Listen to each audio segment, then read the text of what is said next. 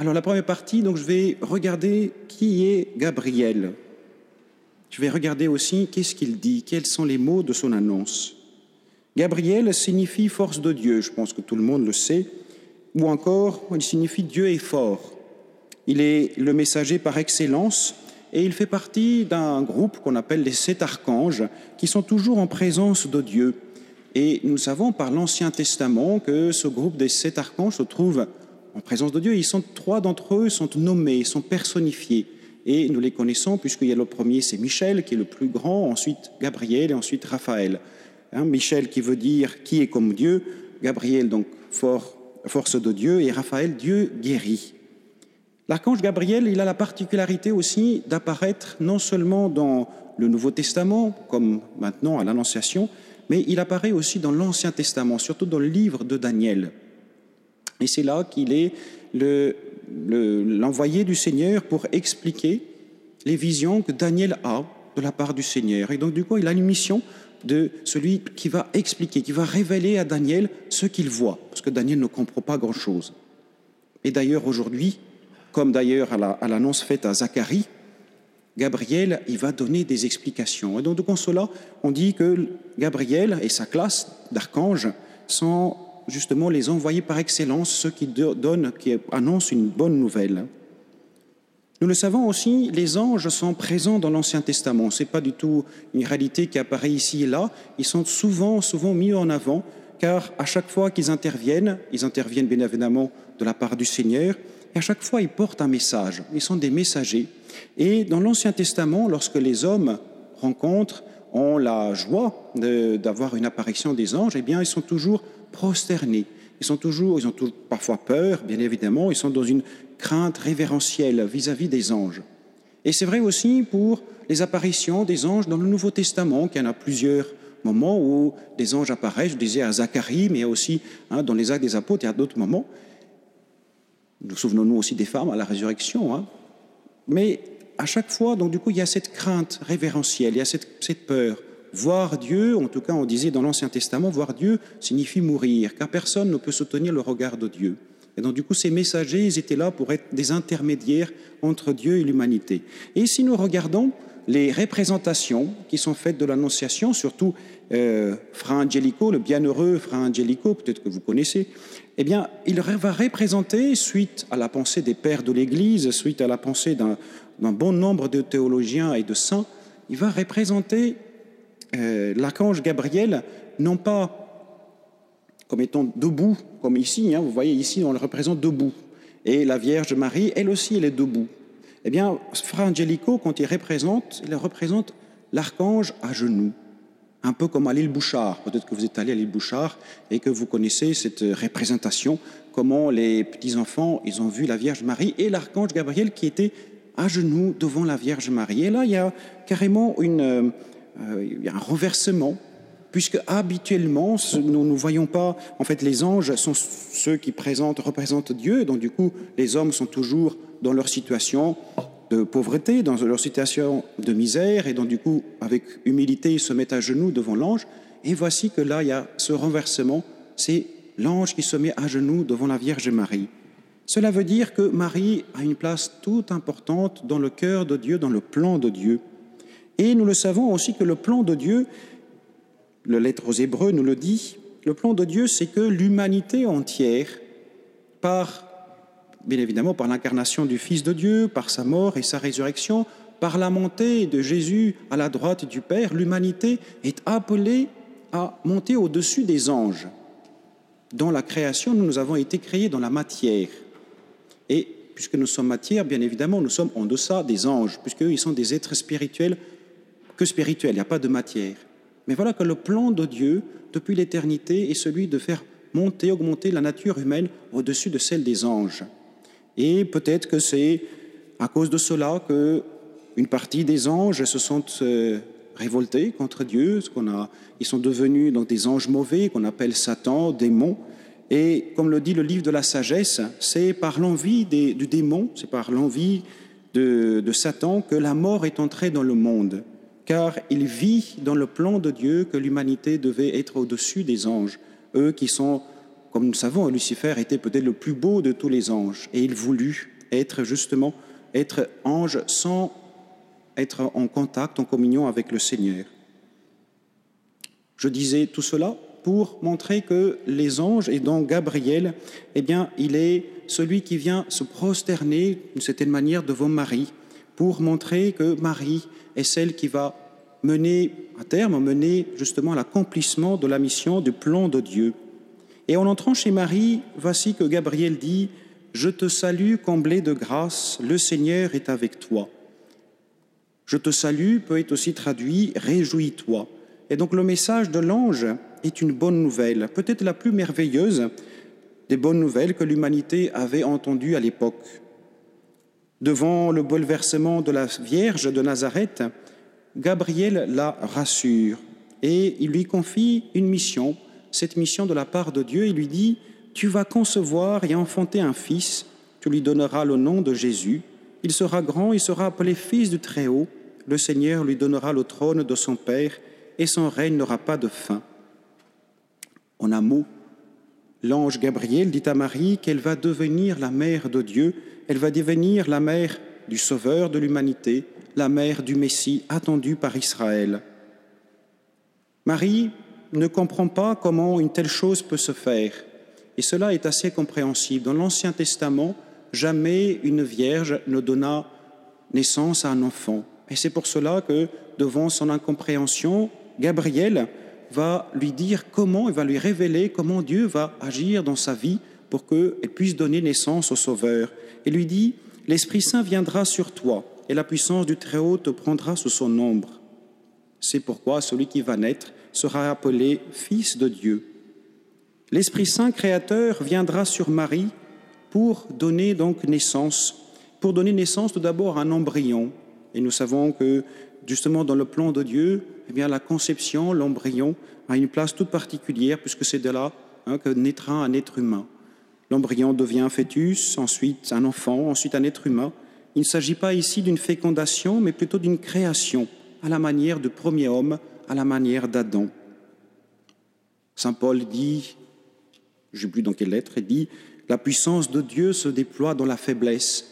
Et voilà que la puissance de Dieu, la puissance créatrice de l'Esprit Saint, se déploie dans le sein de Marie pour donner naissance au Fils de Dieu, pour lui donner sa chair.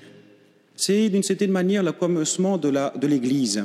Alors, bien évidemment, le Concile Vatican II dit que hum, l'Église naît du cœur transpercé du Christ sur la croix, là où le sang et l'eau sortis, donc du coup sont les symboles des sacrements du baptême, de l'Eucharistie.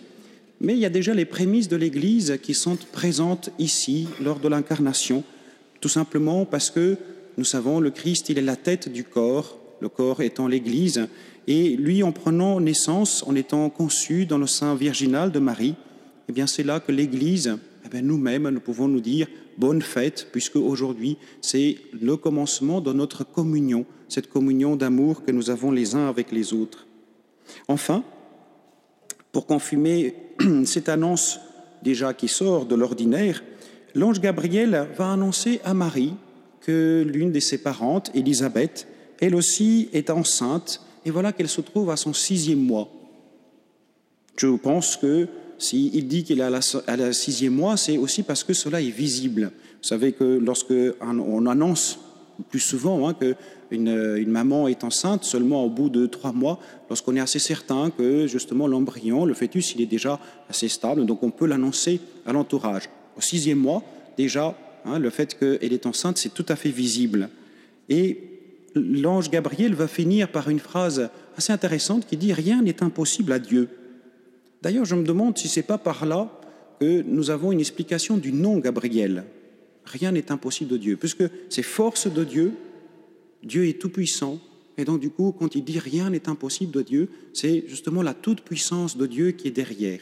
Et cela fait référence, pour ceux qui connaissent un peu l'Écriture, cela fait référence au livre de la Genèse, au chapitre 18, lorsque toujours des anges, les trois anges, c'est la sainte rencontre entre les anges hein, du Seigneur avec Abraham et Sarah, ils vont venir annoncer à ces deux, personnes, enfin au patriarche et à sa femme, qui vont avoir un enfant, l'enfant de la promesse, Isaac. Et nous savons aussi dans, le même, ce, livre, au chapitre 18, les anges disent tout est possible à Dieu. Et je pense que cette référence, tout est possible à Dieu et rien n'est impossible à Dieu, eh bien, fait l'unité entre ces deux personnages, Abraham et Marie. Car un peu plus tard, dans la visitation, lorsque Marie rencontre Élisabeth, eh bien,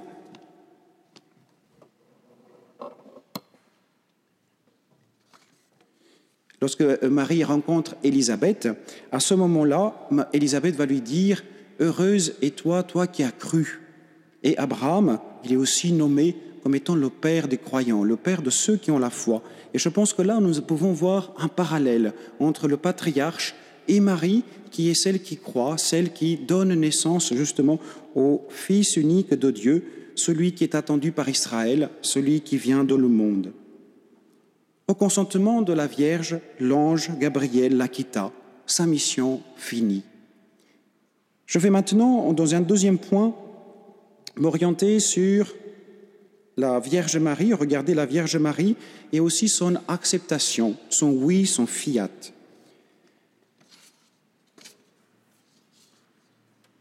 Vous le savez comme moi que dans l'Ancien Testament, comme aussi dans le, Nouveau Testament, Dieu, souvent, quand il choisit des personnes pour justement une mission importante, il donne lui-même des noms.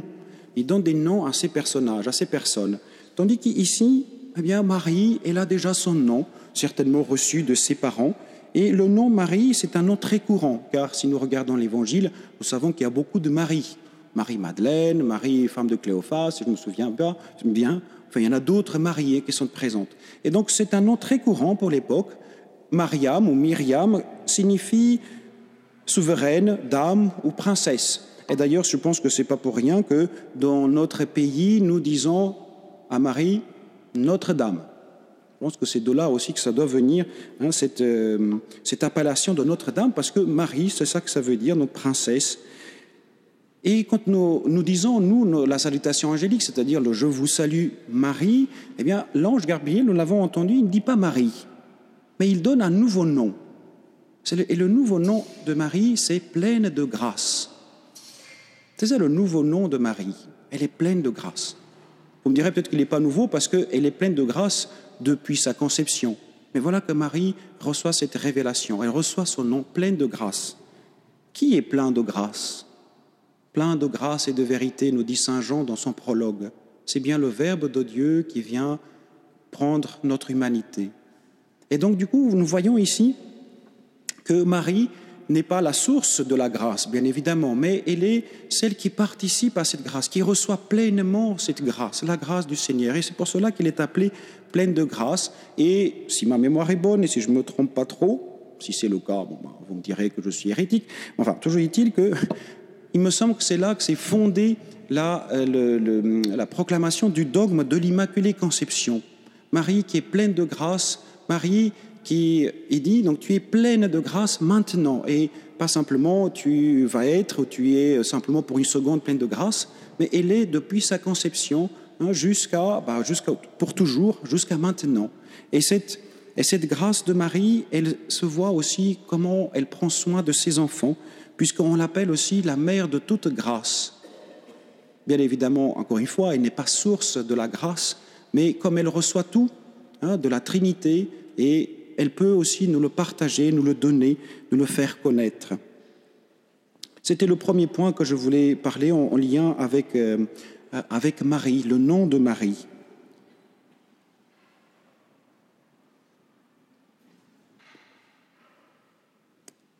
Devant la mission que l'ange lui dit, lui, euh, annonce, Marie se demande comment va-t-il se faire, puisque comment va-t-il se faire qu'elle va devenir la mère du Sauveur, puisqu'elle est vierge? En, effet, elle a été promise en mariage à Joseph, qui est de la descendance de David. Alors, comment ça se passait à l'époque? Vous savez, on dit que Marie avec Joseph sont fiancés, mais c'est vrai qu'à l'époque, le, mot fiançailles n'existait pas vraiment. Hein. il y avait un contrat qui était signé entre donc un, fiancé, on pourrait dire, et une fiancée, et ce contrat a été signé, mais pendant un temps, par du temps un an, ils ne vivaient pas ensemble. Il fallait que le mari puisse construire justement la maison. Et puis, au bout d'un an, il venait dans une grande fête, justement prendre sa femme qui habitait toujours avec ses parents et donc la prendre chez lui pour habiter ensemble. Et donc c'est là que le mariage était consommé. Et donc quand nous parlons du fait que Marie était accordée au mariage à Joseph, donc effectivement elle, est, elle était déjà mariée, sauf qu'ils n'habitaient pas ensemble. Et donc du coup, la virginité de Marie est peut-être l'une des clés de cette nouvelle naissance que nous-mêmes, nous chrétiens, eh bien, nous avons à, redécouvrir par la grâce du baptême. En effet, quand nous sommes baptisés, je pense qu'ici, il y a eu des baptêmes, c'est ça, Père Antoine? Il y a eu des baptêmes? Il y a eu des baptêmes ou pas? Cinq, voilà, il y a eu cinq baptêmes. Chez moi aussi, il y a eu quelques-uns. Et donc, du coup, effectivement, quand il y a le baptême, qu'est-ce qui se passe? Il y a une nouvelle naissance qui, est faite. Nous naissons à l'incorruptibilité. Nous naissons, d'une certaine manière, vierges, justement, de toute tâche, toute tâche du péché. Et l'annonce de la virginité de, Marie, c'est aussi cela, le fait de ne pas être entaché, de ne pas être corruptible. Vous me direz, oui, d'accord, on est comme dans une vie nouvelle, mais on est toujours enclin au péché, nous tombons. Nous tombons, comme le dit la Bible, effectivement, au moins sept fois par jour peut-être, car le juste tombe au moins sept fois par jour. Mais le modèle de Marie, l'exemple de Marie, sa virginité, est pour nous une très bonne nouvelle. Avec la naissance par le baptême, nous sommes tous appelés justement à entrer dans l'incorruptibilité, à entrer dans une communion avec le Seigneur, puisque lui, il est incorruptible, et nous aussi, nous sommes appelés petit à petit à nous laisser parfaire par cet amour de Dieu pour que nous soyons nous-mêmes incorruptibles pour la vie éternelle.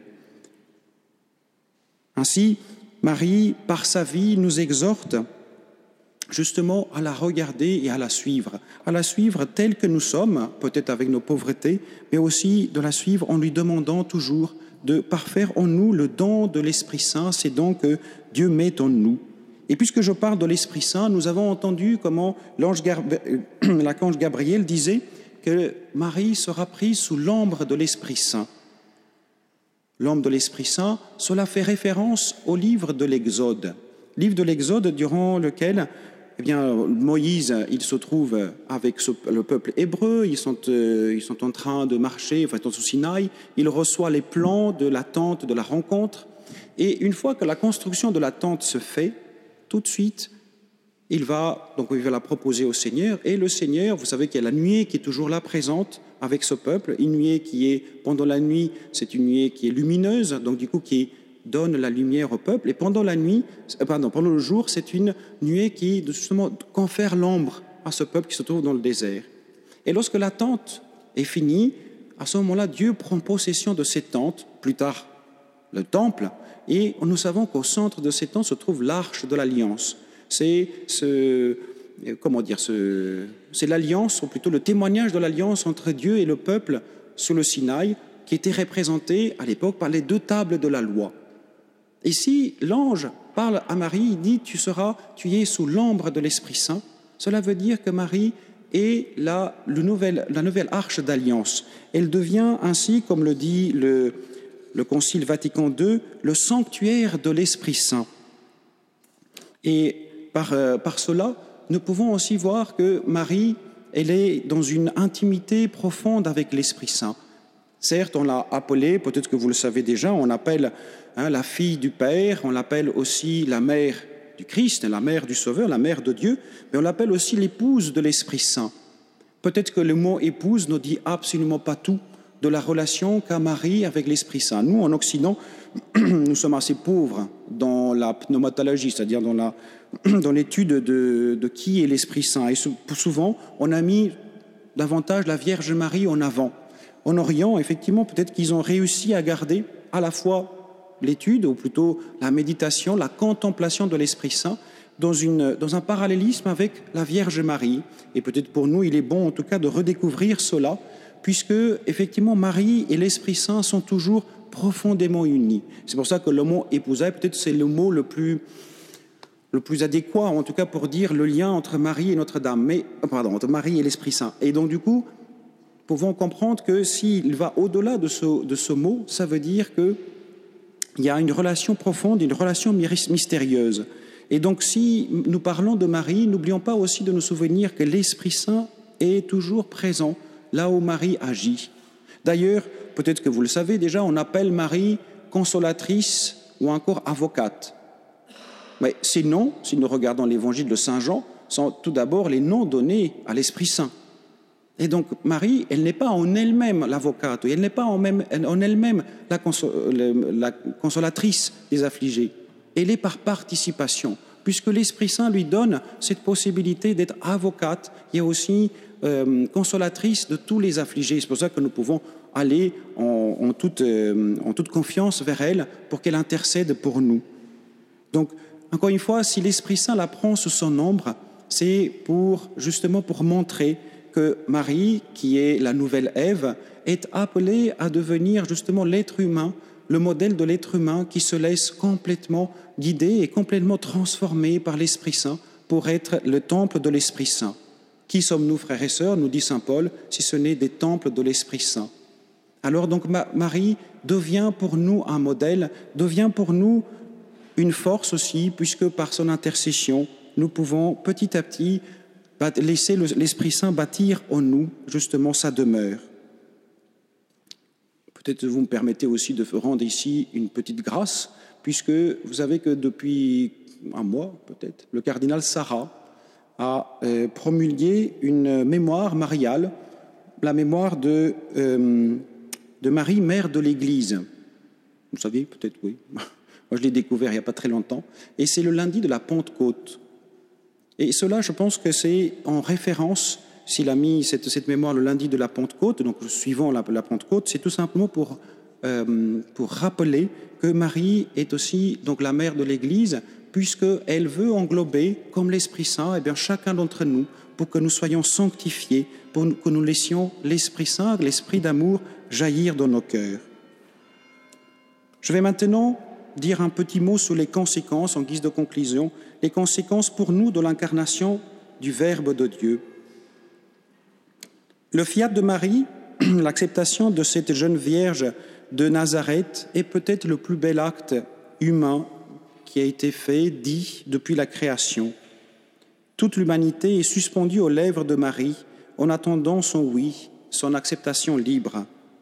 Je vais vous lire maintenant quelques phrases d'un serment de Saint Bernard, que Saint Bernard fait justement euh, pour fêter l'Annonciation. Il disait Ô Vierge, tu viens de l'entendre, tu seras mère, non par le secours d'un homme, mais par l'opération du Saint-Esprit. L'ambassadeur doit retourner vers Dieu qui l'a député.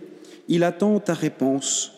Nous l'attendons aussi, cette réponse favorable, ô notre souveraine. Nous qui gémissons sous le poids de notre condamnation, Voici que le prix de notre rançon t'est offert. Si tu consens son effet, nous sommes sauvés. Ô Vierge compatissante, Adam, chassé du paradis terrestre avec toute sa postérité malheureuse, sollicite avec larmes cette réponse. David et tous les patriarches, tes ancêtres, qui habitent les, ténébreuses régions de la mort, la demandent avec insistance. Le monde entier, prosterné à tes genoux, l'attend avec ardeur. Ô grande reine, donne-la donc cette réponse qui tient en suspens la terre, les limbes et les cieux. Prononce une courte parole et reçois en toi la parole éternelle, le Verbe divin. Amen. Et Marie dit, que, que tout me soit fait selon ta parole. Bien évidemment, la première des conséquences fut l'incarnation. Dieu vint prendre notre chair de péché altérés par la désobéissance de nos premiers parents. Et de quelle merveilleuse manière il vint planter chez nous sa tente, habiter parmi nous. Marie est la fille de Sion, le plus petit nombre qui reste encore fidèle au Seigneur qui se trouve en Israël de l'époque, mais elle est restée fidèle, et par son obéissance, il fit entrer dans le monde le Rédempteur.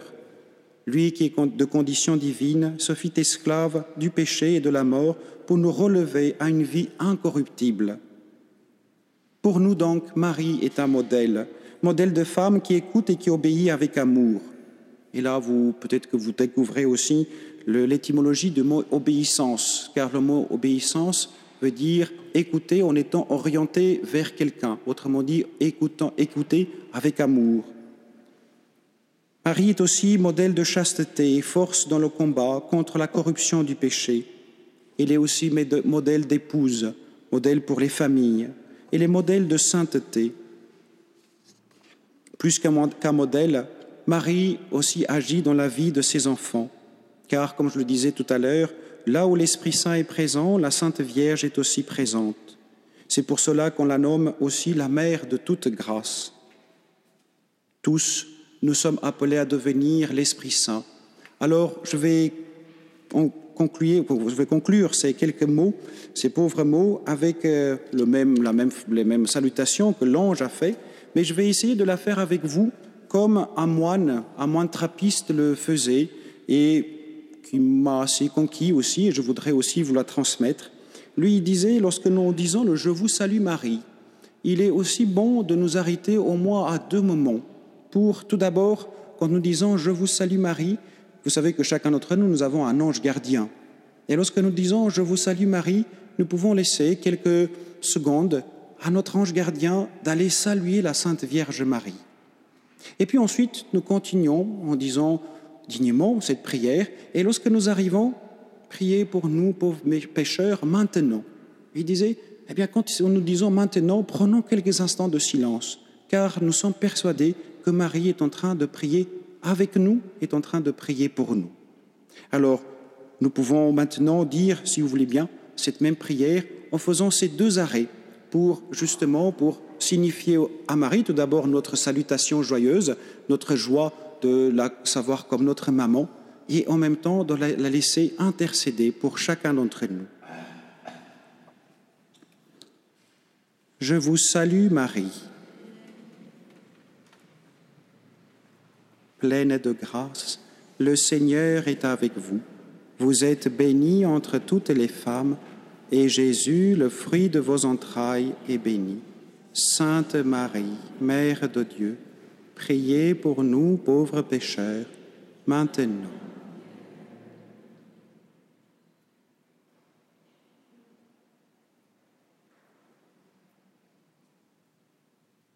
et à l'heure de notre mort. Amen.